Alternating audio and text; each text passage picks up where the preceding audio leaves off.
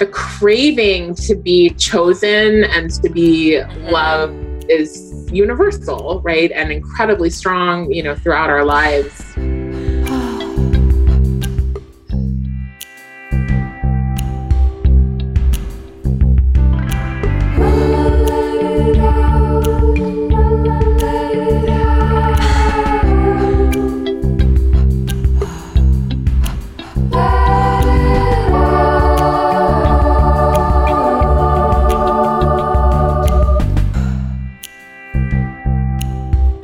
Welcome to Let It Out. I'm your host, Katie Dalebout. This week, back on the podcast is my friend Savala. You might remember her from our 2019 episode, which was really rich and vulnerable. And I loved that conversation and meeting her. So we kept in touch ever since. And after today's long conversation, which you're about to hear, I remembered that she's one of my favorite people to talk to, my favorite conversation partners. And it was, in fact, so long that I'm breaking it into two parts. So today you'll be hearing part one of that conversation and a little bit about Savala. You can go back to the episode from 2019, which I'll link to in the show notes to so you can learn a bit more about her. But for right now, I'll tell you that she's a writer, a teacher, a social justice attorney, and the executive director of the Center for Social Justice at UC Berkeley School of Law.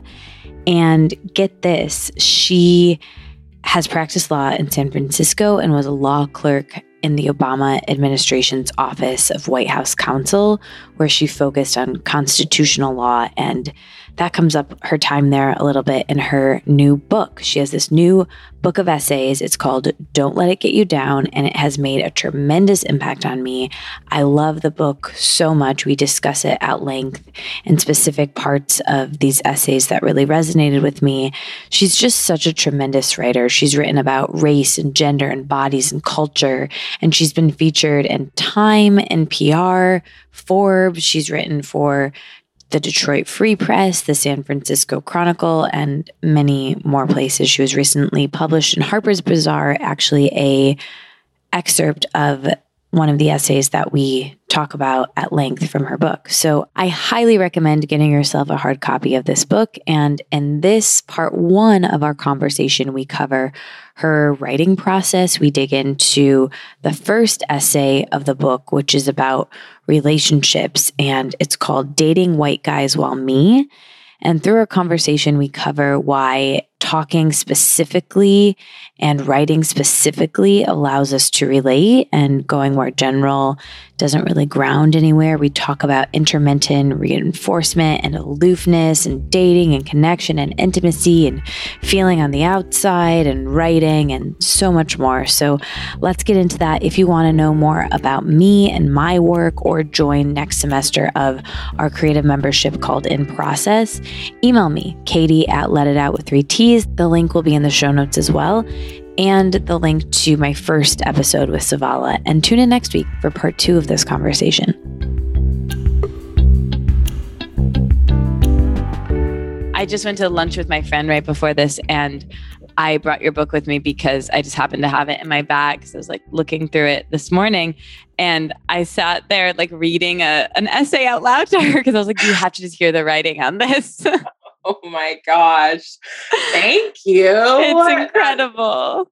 I, it, I don't know that there were so many hopes I had for this book, but like one that was way, way up there was that the writing would be beautiful and sensory and, you know, that it would touch people in a certain way just through the writing. So hearing you say that is, you know, it's icing on the very substantial cake that is Aww. experience. Well, I have been chatting with you before we actually press record, but first of all, hi and welcome back on to Let It Out. I'm so happy you're here and what we're what we're talking about is your new book that is incredible and congratulations. You know, it's this truly amazing book of essays that you recently published and I'm so grateful to have gotten an advance copy and I'm really glad I got to read it before we spoke because I, I, wrote you an email this morning being like, this is the best book that I've read this year. And I am so excited to have it on my bookshelf and be able to continue recommending it. And really grateful that, you know, it's part of my work that I get to have a conversation with someone who made something that was really meaningful to me. And I'm just so excited to, you know, selfishly get to talk about the book with you. And also, to be honest, Savala, like I loved our conversation. I'm not even sure what year that was, maybe 2017, 2018 it's a blur. I mean, that sounds right. It was yeah. pandemic. I know that. Yes, yes. And I was in New York and I get so many messages about that podcast episode. And it was I, I just love talking to you so much and we kept in touch and, and you've been so gracious to like be part of let it out and we featured you in, in process which was like so great to read your answers and i've just been so happy that we've gotten to you know stay in touch over all of this time. And I've been wanting to have you back on the podcast ever since you did the first episode. And I think, were you working on the book even back? I know you mentioned it. So I think you had the book deal back then or like the idea for it, maybe? I, gosh, I mean, if it was 2018, I, I, I may have been working on the proposal. If it was 2019, then I probably had the book deal. But yeah, I mean, it, it, it I was probably working on it. And you know, just let me say that the pleasure is all mine. It's just been so wonderful to be in touch with you and be part of the community that you've built. And I feel like the lucky duck in this oh, that's so nice. Well, truly, it was one of my favorite conversations. And if if people are are new to the podcast or just you know missed that one, going back and listening to it and and hearing more of our where you were then it's like that's what i love about podcasting it's like such a time capsule of what was on both of our minds and more about your your story and and today i'm really excited to catch up and so i think i'm most curious right now before we even get into the book what have the last several months been like for you? What was the pandemic like for you? I mean we're still in it in a different way but what are you excited by by now outside of the release of your book which i really want to get in there with but you know what have you been learning or pondering recently well you're right we're not out of the pandemic but i too find myself referring to it in the past tense you know and then being so frustrated with myself I, i'm trying to replace that impulse with like saying lockdown. Yeah. Sort of what I really mean, you know, when I say when I when I find myself saying in the pandemic, you know, right. the pandemic was happening. What I really mean is when we were in lockdown and things felt so um tenuous but also never ending. It was this like endless period of feeling tenuous and I certainly felt that. You know, I was incredibly lucky. I have a flexible job and my income and my household income was never impacted. And COVID did kind of move through some family members, aunts and uncles and, and cousins, but no had a serious case. And so we were incredibly lucky, like really about as lucky as you possibly can be. And I'm well, well aware of that relative to what so many other people have endured and are still enduring. And at the same time, you know, I had my challenges, namely around childcare. You know, I was home with my kiddo for seven or eight months, I guess. Well, my husband's an essential worker, so he was going to work, and I was home with her. And how working. old is Gemma now? She is six. So this is when she was five. But being home with her you know, any parent will tell you like that was a rough stretch of like attempting to be a working parent and a stay at home parent. At the same time, I complain about it and grouse about it like with a grain of salt because overall my situation was stable and lucky and sort of overprivileged relative to other people. But it was hard. It was definitely hard. I think the thing for me is just sort of attempting to manage my own anxiety that built up and didn't get processed in the lockdown period. And I find myself simultaneously really craving human contact and being sort of nervous about it at the same time, you know? So attempting to kind of thread my way through that because I know I need to be around people that very much nourishes me and feeds me.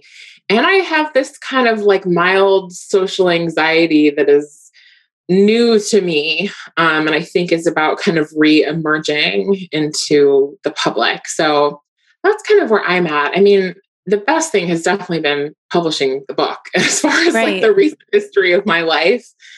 And you know we'll talk more about that but when i think about like what is giving me hope on a very personal level it's you know that perhaps i'll have the opportunity and the time to write more and to continue writing now you know now that this book is out in the world and and yeah.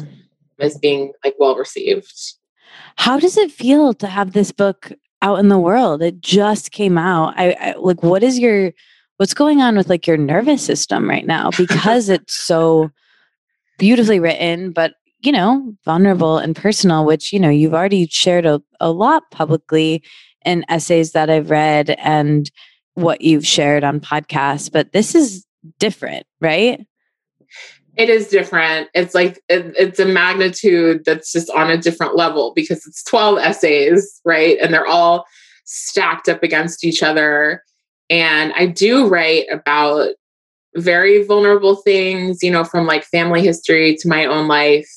And I talk about my body a lot, you know, that kind of runs through the whole book and is sort of what roots the whole book and what ties all the pieces together. So yeah, there's there's some major vulnerability that goes along with this. I mean, I think I'm incredibly lucky that in the period of months going up to publication, I had a lot of support and, and encouragement from the various people, you know, who were on my book team, if I can call it that, right?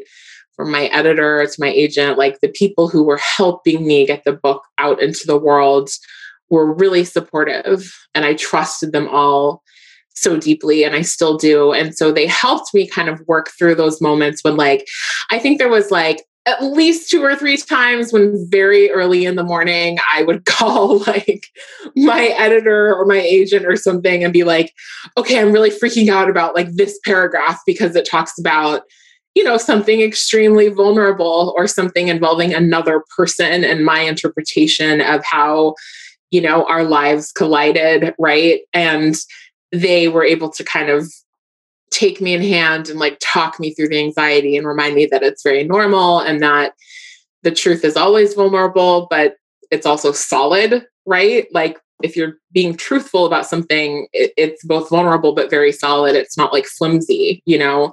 So there's a way that you don't have to worry so much about it. And then having it be out in the world, like I've been very lucky that the reviews have been good and people have you know the sort of informal reviews of just like friends and family have been positive.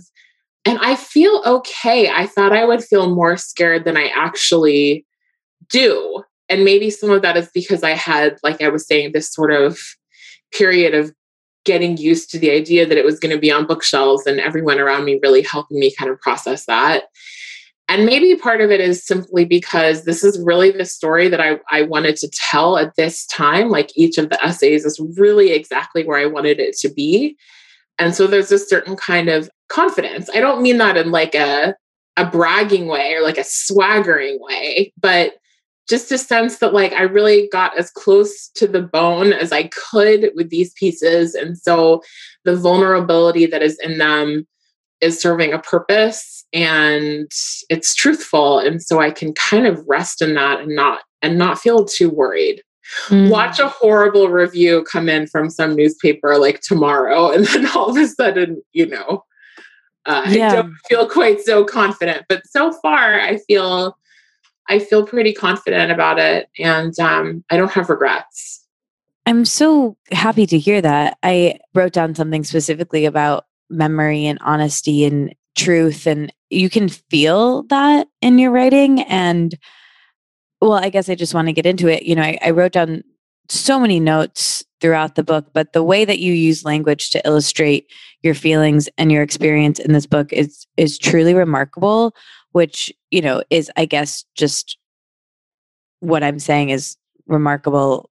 That's great writing you know like i think that's and you clearly are a wonderful writer but what is so remarkable to me about you in particular and I, and I think i said this before we started recording is that you know you have this really robust experience and you you know you are obviously a writer, but you're also an attorney and a mother, and you've worked with the Obama administration, and you're someone who does so many things, and you're not just a, a brilliant author and writer. And it just, it was really evident and and reading your book, like just truly, you know, you're which I again I'd read read your essays and I'd read your writing and I and I knew I was like so excited to read this as someone I just enjoy your work so much and I knew I would learn more about you from the book but really the craft is is what struck me more than than anything. And I just I I wanted to say it again and again because it is really brilliant and you can tell you you worked really hard on it and every word was so crafted it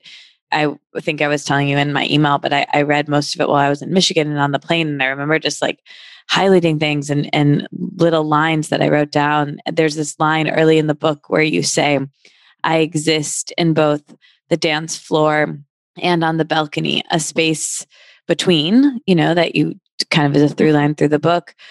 Can you mm-hmm. talk about that line and, and what you mean?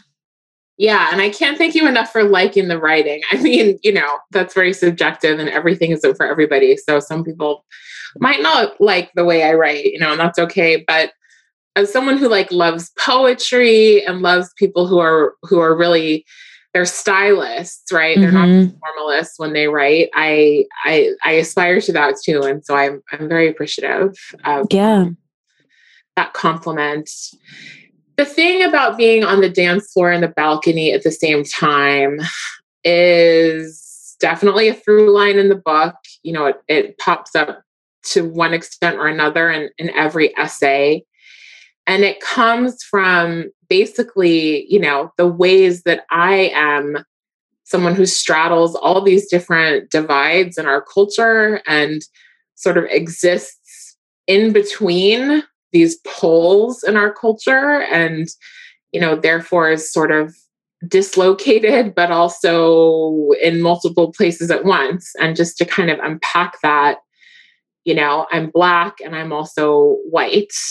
I'm also mexican but i don't speak spanish i'm descended from enslaved people on my dad's side of the family and from slave holding people on my mom's side of the family. So, you know, you can guess my mom is the white side and my dad is the black side and also the Mexican side.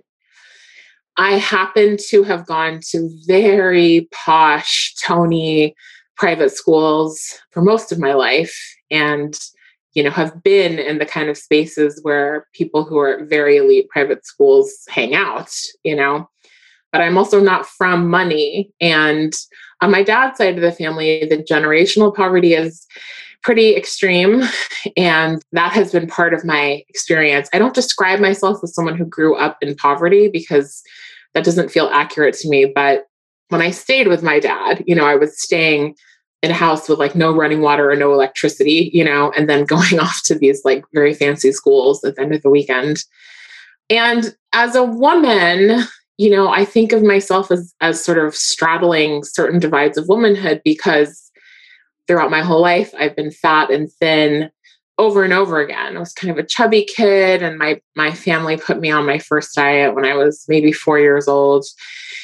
And you know, as anyone who's dieted knows, they work and then they don't work. And so you sort of do it over and over if you're going to be stuck in that cycle, which I was for the better part of 4 decades until I, with great efforts, stopped dieting and really divested my energy from that project and all of its tentacles. So, as a woman, you know, we're so tied to what we look like in the culture. And so I think that, like, having had, quote, the right kind of body and, quote, the wrong kind of body over time has just taught me things about womanhood. You know, so I, I offer this kind of resume of polarities, I guess, just to illustrate the balcony and the dance floor quality of my life because what it means ultimately is that I have lived or lived close enough to that it's almost like I've lived the privileged side of these divides and the subordinated side of these divides and both often kind of make sense to me. I mean, my sympathies are always with the subordinated side, right? Because that's just how I roll politically. But I often get the privileged side too. And of course, I have aspects of myself that are super privileged as well as subordinated. So Yeah, I think of myself in some ways as like certainly having double consciousness, you know, to use the famous phrase, or kind of having a dual citizenship or being kind of a polyglot, you know, who speaks lots of different languages. And something about that phrase just like encapsulated the feeling for me of being kind of on the inside and the outside at once. Yeah. I can imagine that it feels, you know, really complicated and and I could really feel that having having read the book and obviously, you know, I have such different circumstances and experience to you as as we all do, but that feeling and so many of the feelings that you described I could really feel or relate to in my in my own ways, which is, you know, really good writing. And I think your perspective is so interesting. And I learned so much through the book about that, uh, through what you've experienced in a really visceral way. And I mean, I'd love to hear you say that, Katie, just because I think that we all have polarities within yeah. us, right? If we're taking the body, we all have a body. Right. And probably 99.9% of us have had moments where our bodies felt like they made us safe or they gave us pleasure or they, they gave us liberty or attention, like something positive. And we've also had times when our bodies felt like they made us unsafe or they made us embarrassed or awkward, right? Like we we all have felt duality within ourselves. I think maybe the difference for me is just how much duality there is right. and uh, the fact that I really it's I can't reconcile it. You know, there's no point in hiding from it or even trying to reconcile it because it's too foundational to who I am. But I I hoped when I was writing and you know continue to hope now that the book is out there that people will relate because we all have had the experience of duality or belonging and not belonging mm. in our lives. Yeah, and it's true. And we do. I was like a little bit nervous to say it because obviously, like, I'm so privileged and I didn't know how to articulate that. I related in my own way. And so thank you for articulating that for me. Um, you are welcome. but eh, yeah, you know, I, I, to be honest, I wrote down so many notes in the dating chapter. I guess the dating essay. That one is really striking a curve, like a striking a curve, striking a nerve. That I one have is just, I don't know, so much. yeah, it it really. I read it twice, and I don't know if I told you this, but I wanted to get the audiobook, which is really cool that you read it. And and I love your voice and like I know you. So it just felt really and I re-listened to that chapter with oh. you reading it and it really hit differently. And I, I highly recommend to to people who, you know, after we talk about this book, like warning, you're probably gonna want to read it. And you know, if a lot of people who listen to podcasts, I think it might be be nice to get the the audiobook. But anyway, I, I wrote down a lot of notes about the dating chapter. And although our experiences are so different, I, I felt it all so deeply and related in my own way to a lot of what you shared really viscerally.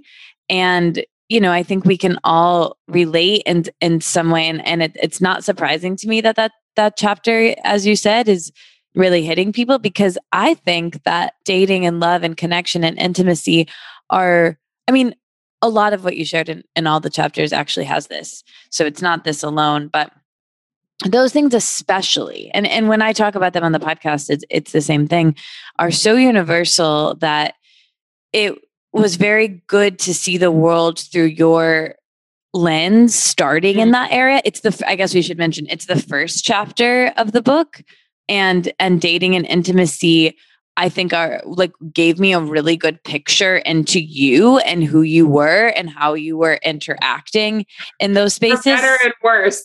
yeah. And how especially when you were younger, you know, like it was yeah. really and and I don't I'd never heard you share about this before. And so it really like I felt like I got to know you even if I'd never met you or weren't familiar with your work and I was just reading the book, it felt like a really smart place to start because yeah like i said you just got to know you through that lens and then i felt like i knew you in every other area better and oh my gosh this is so exciting katie i mean some I know I'm sort of cutting you off, but No, I just no, want to say please. like every review has mentioned that essay. Like it was excerpted in Harper's Magazine. It's called On Dating White Guys While Me, by the way. So it's Mhm. about uh I think yes, I've described my background so people know I'm not white. It's about dating white guys or trying to, wanting to, hoping to. And even my agent, who is a white guy, like, like deeply relates to that. uh, Wow. essay. so I don't know. There's some little like fairy came along and sprinkled, you know, stardust on the keyboard or something while I was writing that one. Well, I mean, I think you're maybe just that, like, talented and lived a lot. well, thank you. But I mean, I think it's, it also must be that the the craving to be chosen and to be Mhm. loved is universal, right? And incredibly strong, you know, throughout our lives for most people, I think. So maybe yeah. maybe, maybe that's what it is. I don't know. Totally. I mean, I think I think about this all the time of like intimacy, right? Like intimacy is like we all want to be seen. We all want to be seen, right? We want to be seen and known for who we really are. But that's so fucking scary that we hide because it feels worse to not be seen at uh, it feels almost a little bit better to not be seen at all than to be seen for who we really are and not loved you know so we like make these versions or i make these versions of ourselves to be seen and loved and i think that was what we see you doing again and again in this essay and you know i think dating and intimacy are also interesting and relatable universally and talked about so often and made art about because of that and Mm. so yeah i guess i'd love to for you to to talk about the chapter a little bit and and why you decided to begin the book there you know like like i said it really drew me in but i'm curious was that always the plan Well, I will definitely answer your question, but I just want to like circle back to what you were saying about, you know, the desire to to the need, the the craving, the the want, however you want to describe it, to be seen for who we are, um, is sort of in tension with our desire to like not really be seen, you know, with our all of our foibles and flaws, whether they're imagined or real. And I love that. And it reminds me of one of my favorite quotes from James Baldwin, where he's talking about love, but you could, you know, you could sub in just the desire to be loved. But the quote is that love takes off the masks that we fear we cannot live without and know we cannot live within. Whew. Right? It's like so true, right? It just, yeah if love is good, then it takes off all the layers of hiding that we are afraid to remove, but that we also can't live behind if we're going to live a full life. Uh, yeah, I mean, I want everyone to have that kind of love. Um, as Yeah, far as this piece goes, you know, we definitely went back and forth about what the order of the pieces should be, just to kind of answer the more practical part of your question and people had different opinions about what the the lead piece should be and i think ultimately we coalesced around this one because of the things that you've said like the universality of of longing and of unrequited love you know which probably almost everyone has experienced. Maybe brad pitt or something has not you know but probably he has. Yeah. Um, and because some of the essays are more kind of like abstract or just like this one has like it's sort of a, a familiar form the way it's written you know? Like it's like a kind of a nice narrative structure. There's like a beginning a middle end. I start in one place i end somewhere else. And so the idea was that upon reading this uh, essay you know people would trust me to take them into sort of other territory that maybe Yeah. a little less beginning middle end you know um, a little Mhm. more interior so that was the thinking about this piece and it starts you know with me very deep in my former but super strong longing to be chosen by a certain type of white man as a romantic partner because I believed quite reasonably, actually, I mean, sadly, but also reasonably, that being chosen by a certain type of white guy would kind of lift me out of the pit of my own otherness, right? It would like undo my marginalization because of the cultural power that white men have. That when they select you, it's like a seal of approval, you know? Mm-hmm. And for a lot of my life, I felt so injured by not belonging, you know, as a brown person, a black person, a fat person, a person who wasn't from money, but who moved in quite wealthy spaces and often quite white spaces, that I just, it was like my goal in life to get chosen by sort of a upper crusty white guy. It's not actually how the story ended.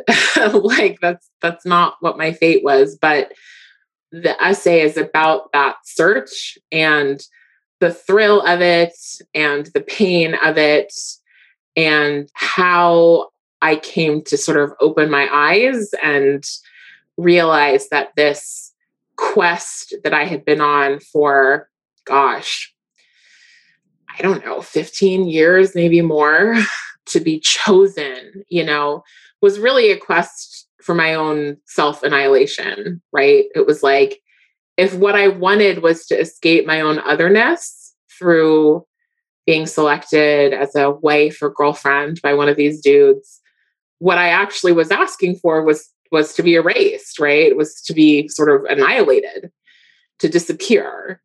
It's the story of how I came to see that and and sort of how I reconcile my old desires with um, my newer ones.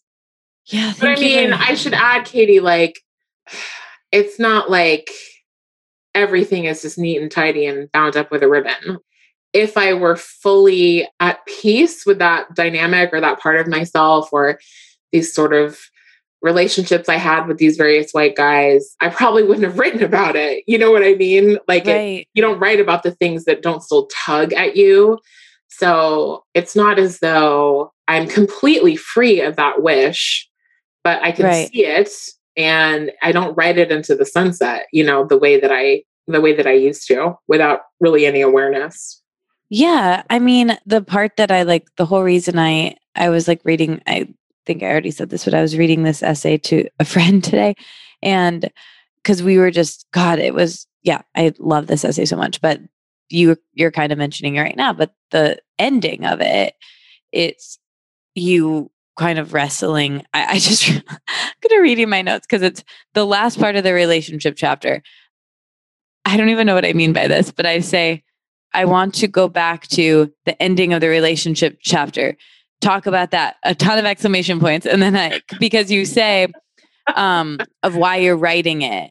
And yeah. You, you I, I wrote this quote down where you say my inability to fully let let it go and like you really kind of meta get in there in the last few paragraphs and i think that's kind of what you're describing right now.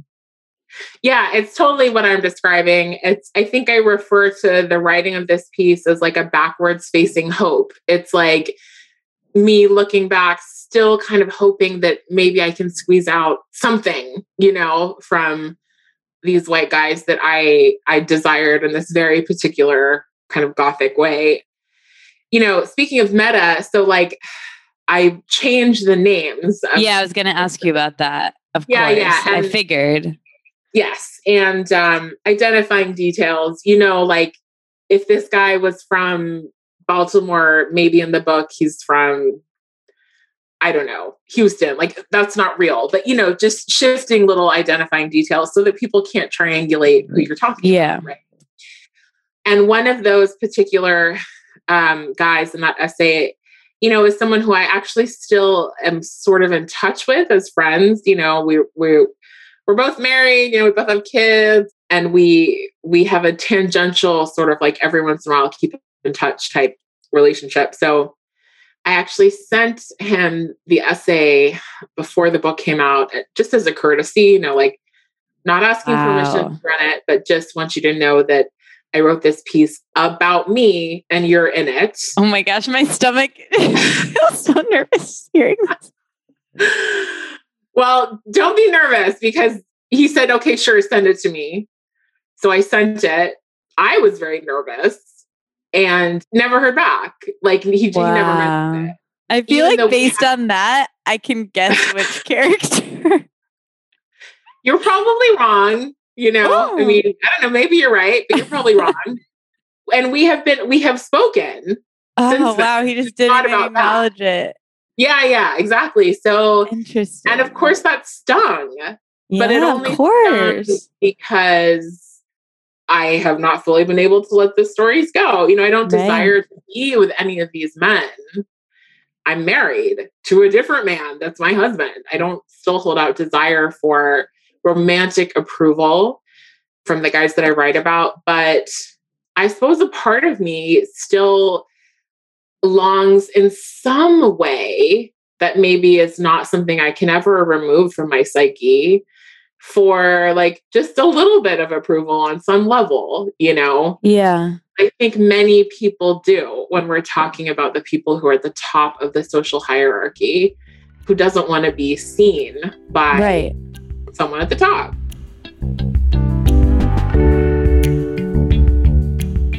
This episode is brought to you by Evive. Evive makes blender free smoothie wheels. I couldn't even really conceive of what this was, but then I got a package, and let me tell you, it is so great to have them in my freezer at all times. I do a lot of things. I'm in, I'm out. I often forget to have what I need in the fridge, but knowing these are in the freezer is really, really great. It's a vegan, organic popsicle or ice cream alternative. I just pop them out. I'm eating them all day long. You know, I love a popsicle moment. You can really make it your own. You can add frozen fruit of your choice or vegetables like spinach and you can blend them or leave them out. What makes Evive so special is that they have these delicious plant based breakfast solutions, high quality ingredients, organic fruits and vegetables, superfoods. They're plant based, protein rich, in every single smoothie. No added sugar, no artificial flavors or preservatives. They're gluten free, non GMO, certified organic, vegan, free shipping. And it's really easy. All you do to prepare your blender free smoothie is run the smoothie wheel underwater for a few seconds, pop the cubes in a mason jar, cover the cubes with your favorite liquid. So, water, juice, plant based milk, regular milk, whatever you like and let it melt for about 20 minutes and shake. I don't even really do that. I just kind of like eat them as is, or I'll, you know, maybe do a version of that, but I don't, maybe it's just so hot here. I don't need to wait 20 minutes. You can just place your order, pick between 12, 24, or 36 in a box. Select your favorite smoothies. There's so many different options. There's a yen one. The names are nice. They, they all taste so good. Select your favorite smoothies, pick your desired delivery and frequency, and that's it. Their online smoothie subscription is completely customizable and commitment free, which is nice.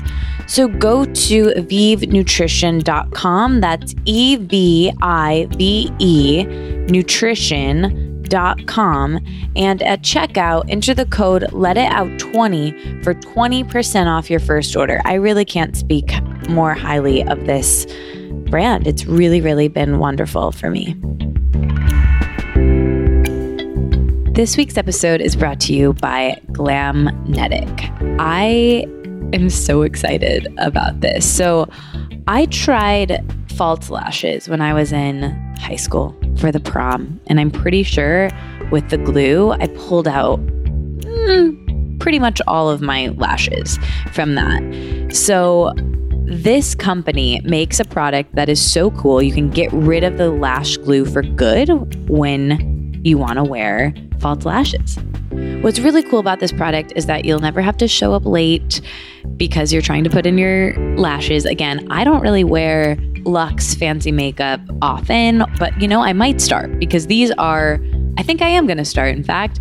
These are so easy to apply. It's so fun. And my friend Christine always talks about, you know, when she turned 30, she wanted to wear more glitter and actually like do more fun things with makeup. And I'm feeling the same way. And I think especially after the pandemic, it feels good to get dressed up and try new things. And I think if you have an event or a wedding, Glamnetic magnetic lashes are for you. They are created to save you time and money.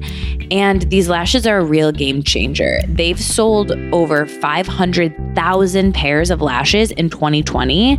And I hopped on the train, gave them a go. They're really, really cool. And I think you're going to like them a lot. They make putting on lashes so easy. They're made to stay on all day and they get applied in a second. Lash glue doesn't stand a chance with these. I think it's just a way better way to use a product like this if you're going to use it. And it's more environmentally friendly. It takes under a minute to apply with no toxic glue, no struggle up to 60 uses per lash. So that's what makes it more eco friendly and wallet friendly. And there's over 75 styles, which I really love from natural, which is what I really go for, or you can do like a full glam and you can do a different lash for every mood. And you just go to their website and take a quiz from their lash guide to find the style that best suits you. And what's cool is they have lashes for every eye shape and there's a 100% money back guarantee. So there's really no reason to not try it. And it supports the podcast if you do. So just give it a go. Over 500,000 happy customers. Expedited shipping with free shipping to the US and Canada on orders of $30 or more. Find out for yourself why Glamnetic lashes are Instagram's favorite beauty hack. Go to glamnetic.com slash let it out. That's G L A M N-E-T-I-C dot com slash let it out and enter the code let it out for 30% off your order.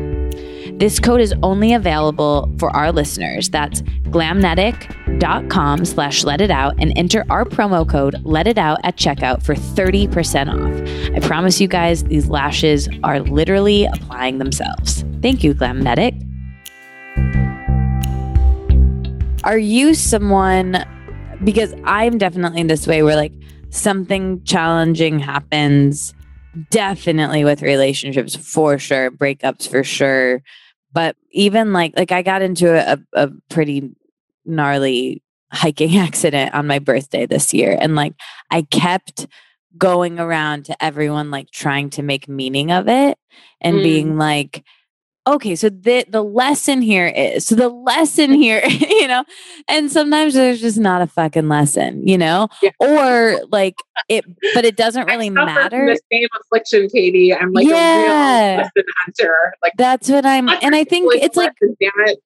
Yeah and i think I, I was talking to to my friend about this and she was like well that's fine. Like if it makes you feel better to try to have a lesson like make it a lesson you know like that's mm-hmm. that's all and i think it's a definitely uh, like someone who is and i think we are very similar in the way we feel things like feels things deeply and it's being a someone who writes you know and mm-hmm. and talks about their feelings like i think it's really like when something's happening sometimes i will be in it thinking about how i'm going to not even necessarily like write an essay about it but definitely like often. Like this will happen like while I'm on a date or I will be thinking about how I'm going to tell it to my friends, which is terrible, but I I can't not do it and I have to really like knock myself back into like just be here and then you can recall it later, you know? Yeah. Hopefully, so hopefully you're similar.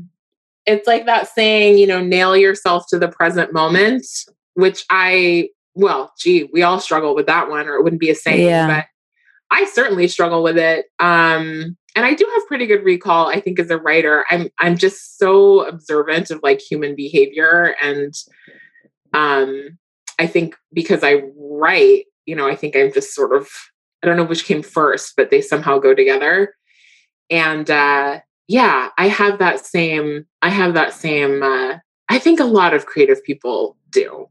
Right? Yeah. Like the territory. Yeah. And I think there's something nice about it of, you know, I, I often think of like songwriters, like something happens and you have somewhere to put that or like if you know any any sort of writer of like everything is copy or like then i think it's like neil gaiman of like make good art right like your dog dies make good art like whatever it mm. and there's something comforting of like something tough happens but you have somewhere to put it and yes. and process hard things you know it doesn't make them go away it doesn't make them okay but you know and i think that the comforting part about that might be that by sharing it, you could help someone who relates feel less alone. And I think that we're we're wired as people not in an altruistic way, but helping each other feels good to us. So mm-hmm. therefore that's how art helps us to feel better, making art and creativity, you know? Yes, I do know. And yeah. I feel like I just should give a shout out as well here to like the power of a really rigorous editor. I was very lucky to have an incredible editor. Her name is Dawn Davis. And oddly enough, she left publishing after working on my book, and she's now the editor in chief at uh, Bon Appetit at, at Condé Nast. Oh, wow, cool. We'll call that a coincidence, right? but she, I mean, among the many, many things that she helped me to become more skillful at was I discerning in my own work where what I was writing was sort of just for me versus where it was something that was art. Oh, wow. For other people, you yeah. know? Journaling like, versus sharing. Yes, exactly. And like for sure, journaling is, I mean, gosh, I can't imagine my life without it. And I know you feel the same way. My style of writing in this book is I'm all over every page, right? It is it's through it's told through me. It's a memoir and essays. Um, but she was instrumental in helping me just see where I was like possibly veering a little too much into kind of I'm exploring this just for myself versus the place you have to get a piece to for it to be medicinal for other people, not just for you. So here's to editors and here's yeah. to the willingness to be edited, which was also a process. You know, that was also something that I of course I have been edited, but prior to writing this book, but working with an editor who's like on going through every piece with you was something that I had not done before. And so that was a learning process as well. Yeah. And very intimate.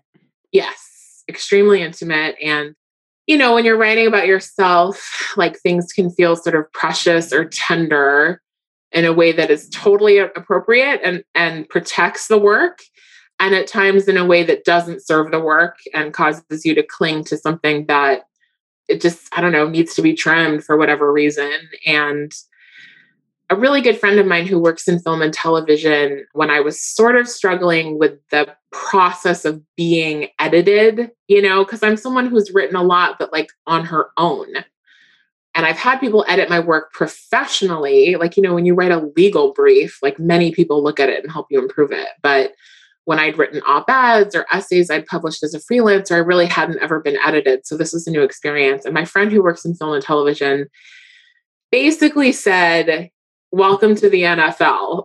like, she was like, the difference between an amateur writer and a professional writer is your willingness to be edited and have your work criticized and elevated through the editing process.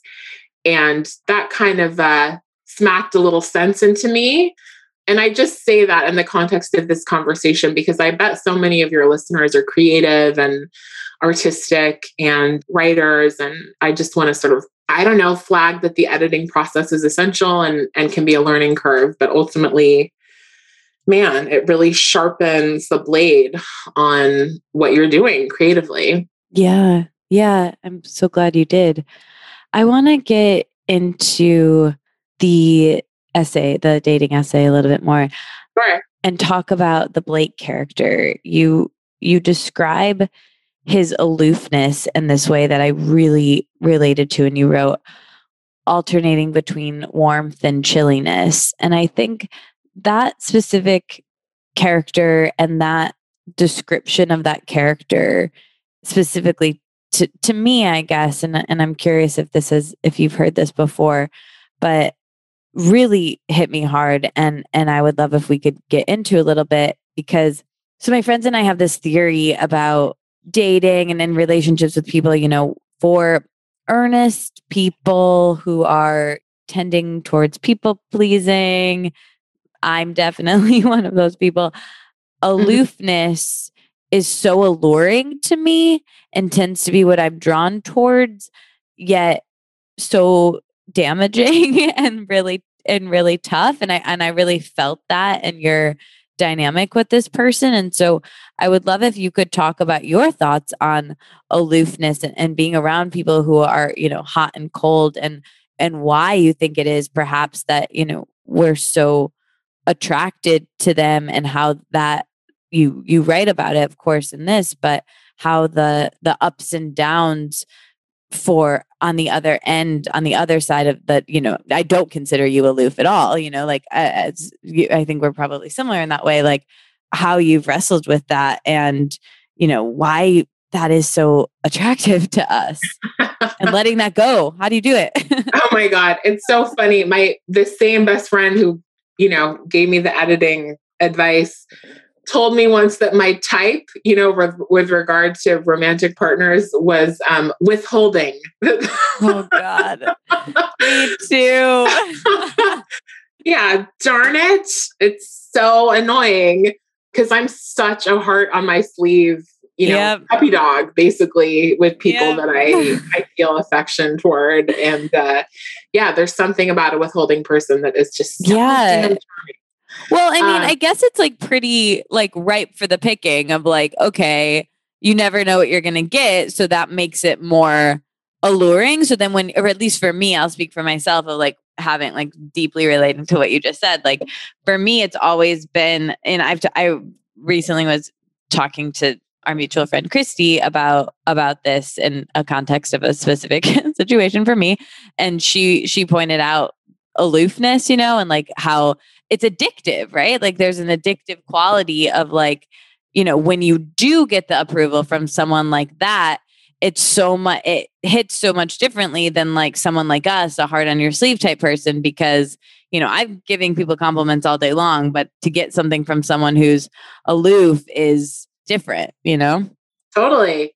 There's a study that I'm I'm not going to get it exactly right, but somebody could Google it and correct me about what's called intermittent reinforcement, which is what you're describing. It's like where something is uh, you know you get the goody but like in unpredictable intermittent ways and basically like there were three groups of rats in this study and you know i'm i'm sorry to even talk about animal testing but it's it, it's an interesting study you know, the first group of rats, they pressed the button and they always got the goody. The second group of rats pressed the button and they never got the goody.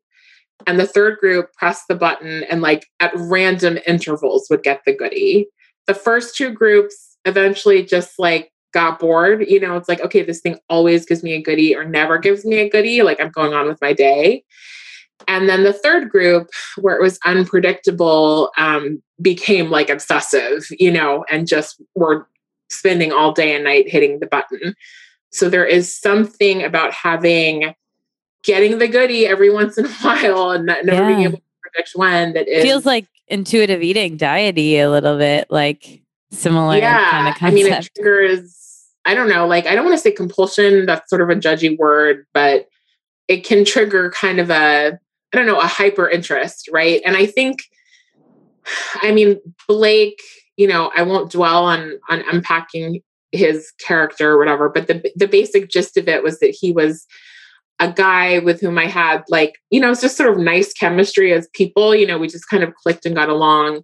And he was at times very flirtatious and affectionate with me, and at times quite aloof or indifferent or you know, cool in a way that was like not about playing hard to get or something. It was just sort of cold.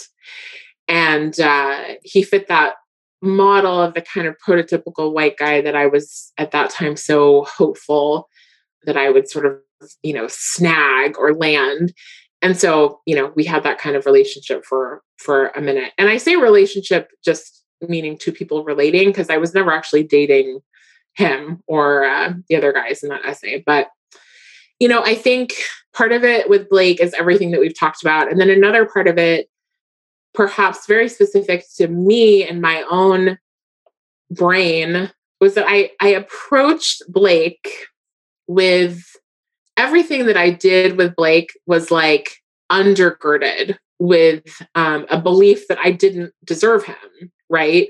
The whole reason I wanted him was because I thought I was just sort of so low in the hierarchy that the only way to kind of get higher was by not being myself, right?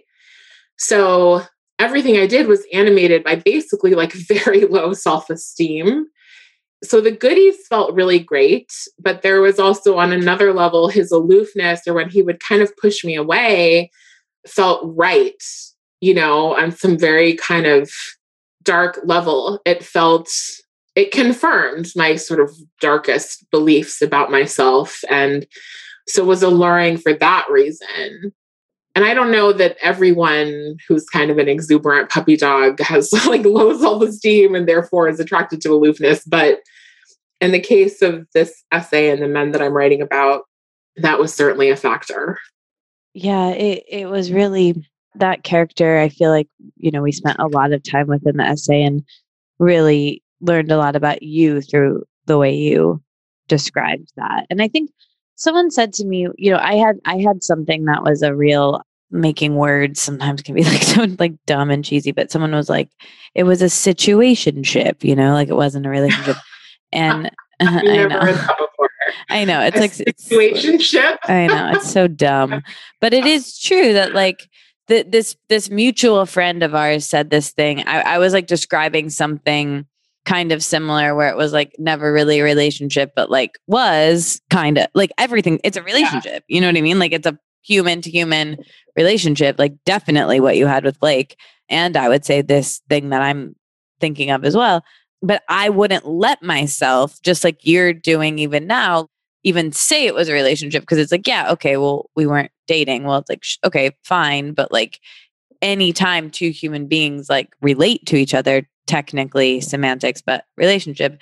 And he was just like, it happens. Like someone gets more attached or someone gets scared or someone gets whatever. And like then mm-hmm. it's something to process. And I think what what really hit me so much about this essay was through listening and reading your words, I was able to like think of all these little tiny interactions and big interactions and medium sized interactions that I wasn't even allowing myself to like fully process. And I had just put somewhere eh, thinking like, and and you we tell you know that line i think it's like joan didion of like we tell ourselves stories in order, order to live you know like i had to like pocket things down to like you know just not think about it because you have to protect yourself from your own mind to just do the day, you know? Mm-hmm. And there's this especially heartbreaking part where where someone says to you making light of something and, and they say like I can't even say it without getting emotional, but they say like you were a warm body and then your response is no worries and hearing you say it like i had read it and then when i heard you read it when i got the audiobook like i just was fully weeping and it really was so relatable to me of, of of what we do as people and what we do as as women so often and and so i'm curious like what what helped you and shifted you you know you tell a little bit about what ended who you ended up marrying but what shifted to help you to not settle and react that way to such hurtful situations and learn to not accept that. Was there was there a moment or or over time some advice or you know what like i feel like i still am am doing that you know in in certain situations and and you know it doesn't feel good. And i think the older i get like i'm more aware of it to and it's cringy and and i'm lucky that i have kind people around me mostly but i i, I have definitely done things like that and almost still do. So i would love if you have any advice or anything that helped you make that shift. I think that it was partly just my maturing. I'm an introspective person, maybe too much, you know, too much self assessment, self analyzing, whatever. Um, and so, to some degree, just as I got older and like matured mentally and emotionally, I, I became, I think, more skeptical of that whole dynamic and sort of outgrew it somewhat. Like, you know, we talked about how it's not 100% gone, but I was able to see it. Whereas before, I didn't really see it, you know, um, I was just doing it, but I didn't have a lot of awareness about it. So I think my awareness just grew naturally. But I also think, you know, going back to poor Blake, I hope that he's not listening to this. Um, there was a moment with Blake where I don't want to say I confronted him, but for lack of like a more elegant way to say it, I, I sort of confronted him and was like, you know, what's the deal? You know, I feel like you're kind of leading me on here. And he was so angry. You know, I could speculate as to why, but I don't know because we never talked about it. But he was so angry and defensive and really furious with me for for bringing up this sort of strange dynamic in our relationship. And his anger, oddly enough, was kind of like a tonic for my own anger. Like he was so mad at me. I remember yeah. it, just recounting that, you know, that episode to a friend of mine who was also a white guy, incidentally, but not one with whom I ever had this dynamic. You know, I, I have had normal relationships with, with people who are white and male and telling him this and and i was sort of like feeling sad you know right after it happened and my friend was like god this guy sounds like a prick you know maybe blake is not a prick. I'm not saying that but i'm saying that's what my friend said. And he was like aren't you pissed? Why are you sad? You know you should be angry that this guy reacted this way. And i did eventually become angry.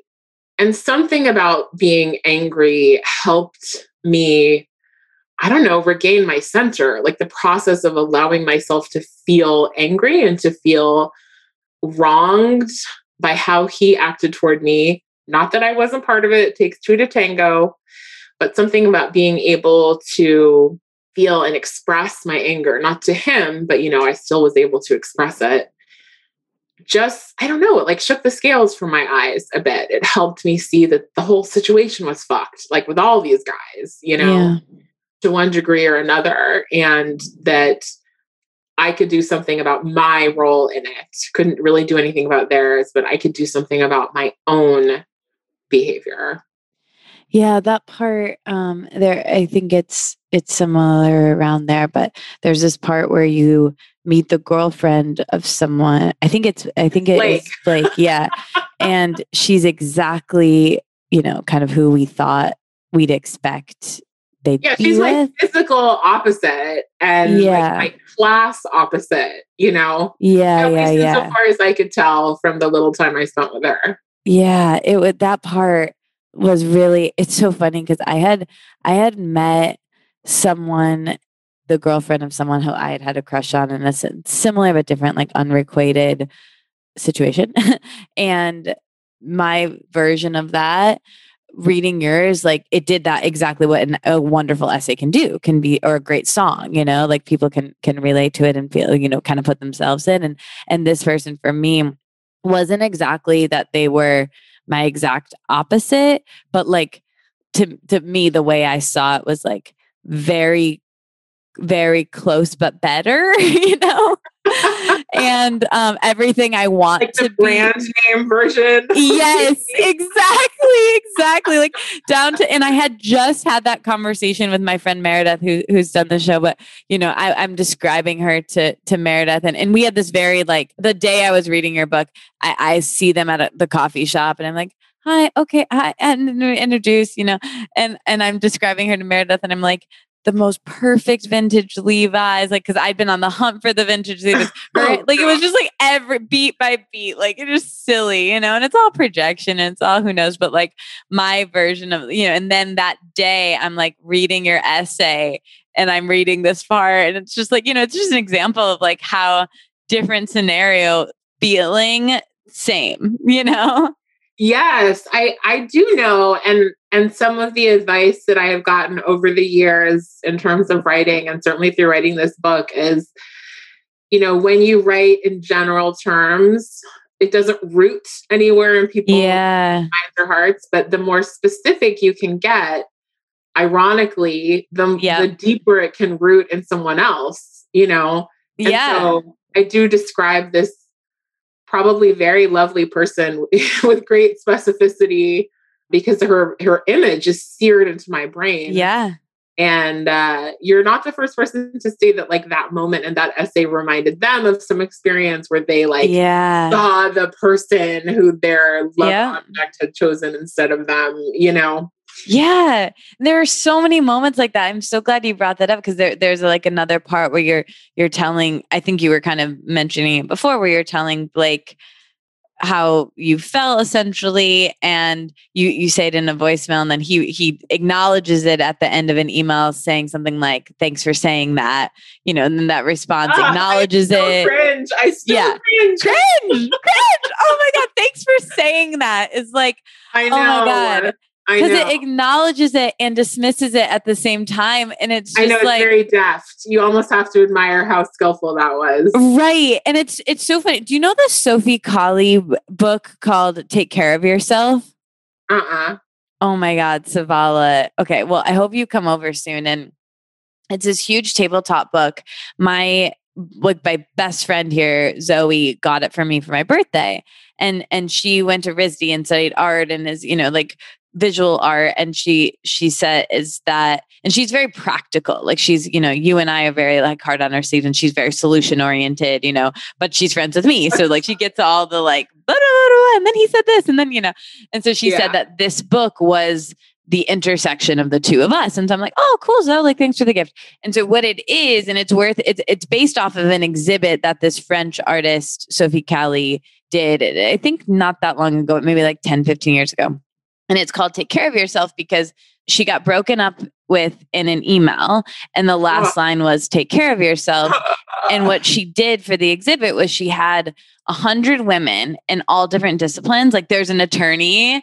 I have to, I'll send you a photo of that one. I'll find it. There's an attorney, there's like a teenager, and the teenager this is so funny. And there's a, you know, a writer, like an editor, and they all take the email and and do their art or their work like with the email. Like the the mm-hmm. the lawyer did the legalities of it, and the teenager is just the teenager is so funny. It's just like a text that says he thinks he is cool.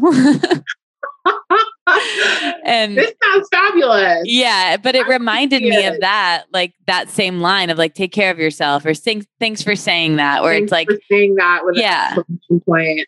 This one that I'm that I was like particularly relating to when I was reading yours, I remember Christy, our, our mutual friend, pointed out to me this when, you know, because that's what you know, girlfriends and therapy can really do with this kind of thing. But she said, or no, it was actually it was our friend Isabel who said this. He always mm. wants to be a good guy, right? Mm. And and I I felt that, and so everything he's doing is like to like tiptoe around of like I want to come off as a good guy, but like it's a little bit misplaced and it's a little bit you know. And I felt the same with like something like thanks for saying that. Like he didn't just not acknowledge it at all, but it's also like pardon what.